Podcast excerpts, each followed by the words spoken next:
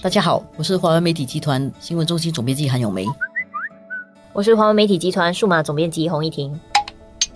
今天我们来谈跟场地有关的问题，而且也可能是现代社会需要适应的一个转变了。我们在讲说，活着的人呢，地不够用；不在的人，可能地也是不也是不够用，。不在的人地不够用，还有在进行这个告别仪式的时候的土地也不够用。其实土地不够用之外，其实人也不够用啊。所以现在政府呢拨出四个地段，规划为殡仪馆场地。在未来十年会陆续的建呢、因为现在那个葬礼要选地方，要找地方做葬礼，其实也越来越不容易。主要是因为也人口老龄化啦，需求当然增加。告别仪式啊，需要场地嘛。我觉得跟人们的居住习惯也有关系。嗯以前大多数人住在主屋，主屋楼下可以做这些告别式啊、葬礼啦什么的。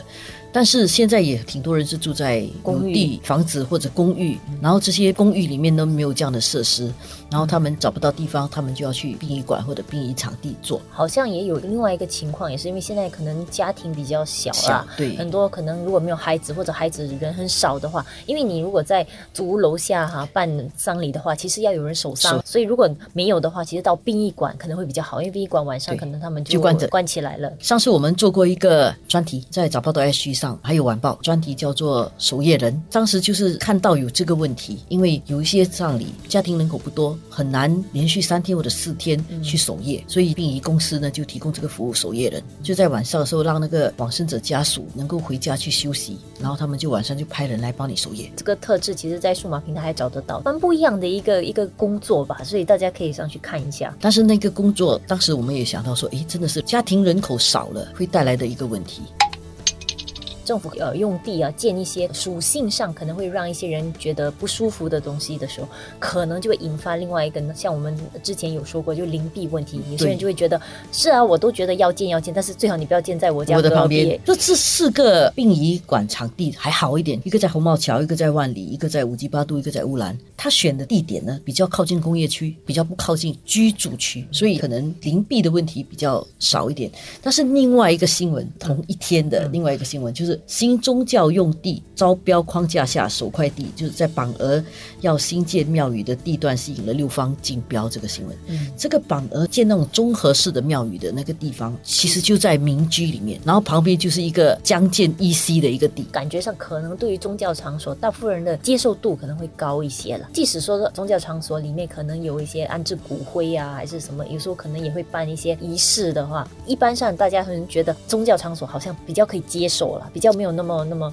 介意。其实这个东西很难说，如果说是家人的骨灰放在那里的话。是觉得挺方便的，大家住的还挺靠近的。嗯其实后代啊，或者是家人啊，去给往生者做一些仪式的时候，其实比较方便的啊、嗯，可是问题就是，可能如果是同样的一个宗教信仰，可能接受度还比较容易。可能比较担心的就是让你碰上就是不一样宗教的时候，然后他的一些宗教仪式的一些做法，可能会对你生活造成一些干扰的时候，像是有烟啊、有吵闹声啊，这个就可能是一个挑战的。不过，我们新加坡是一个多元种族、多元宗教的社会，其实一直以来哦，我们都要灌输大家一个融合共存的一个互相观念，包容啊互相包容的观念。所以，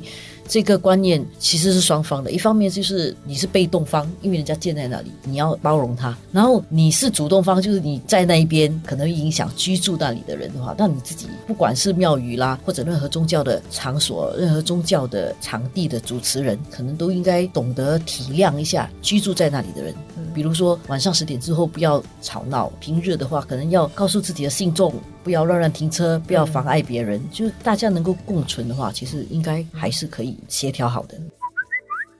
而且在有限的空间同时一起要共用这个地方的话，它如果有一个好处的话，其实也在于可能它会激发一些创意啦。可能在那个供应方来讲的话，可能他要怎么去想到一些比较好的设计方法，让那个殡葬业来讲的话，可能他要想一下怎么样呃设计，让它的那个呃入口可能不是太明显啊，什么就就不会对周围的人造成干扰。然后同样的，像是经营庙宇啊、宗教场所的，可能也要想一下，可能用一些怎么样的其他的方法，能够避开传统的像烟啊或者是声音的问题。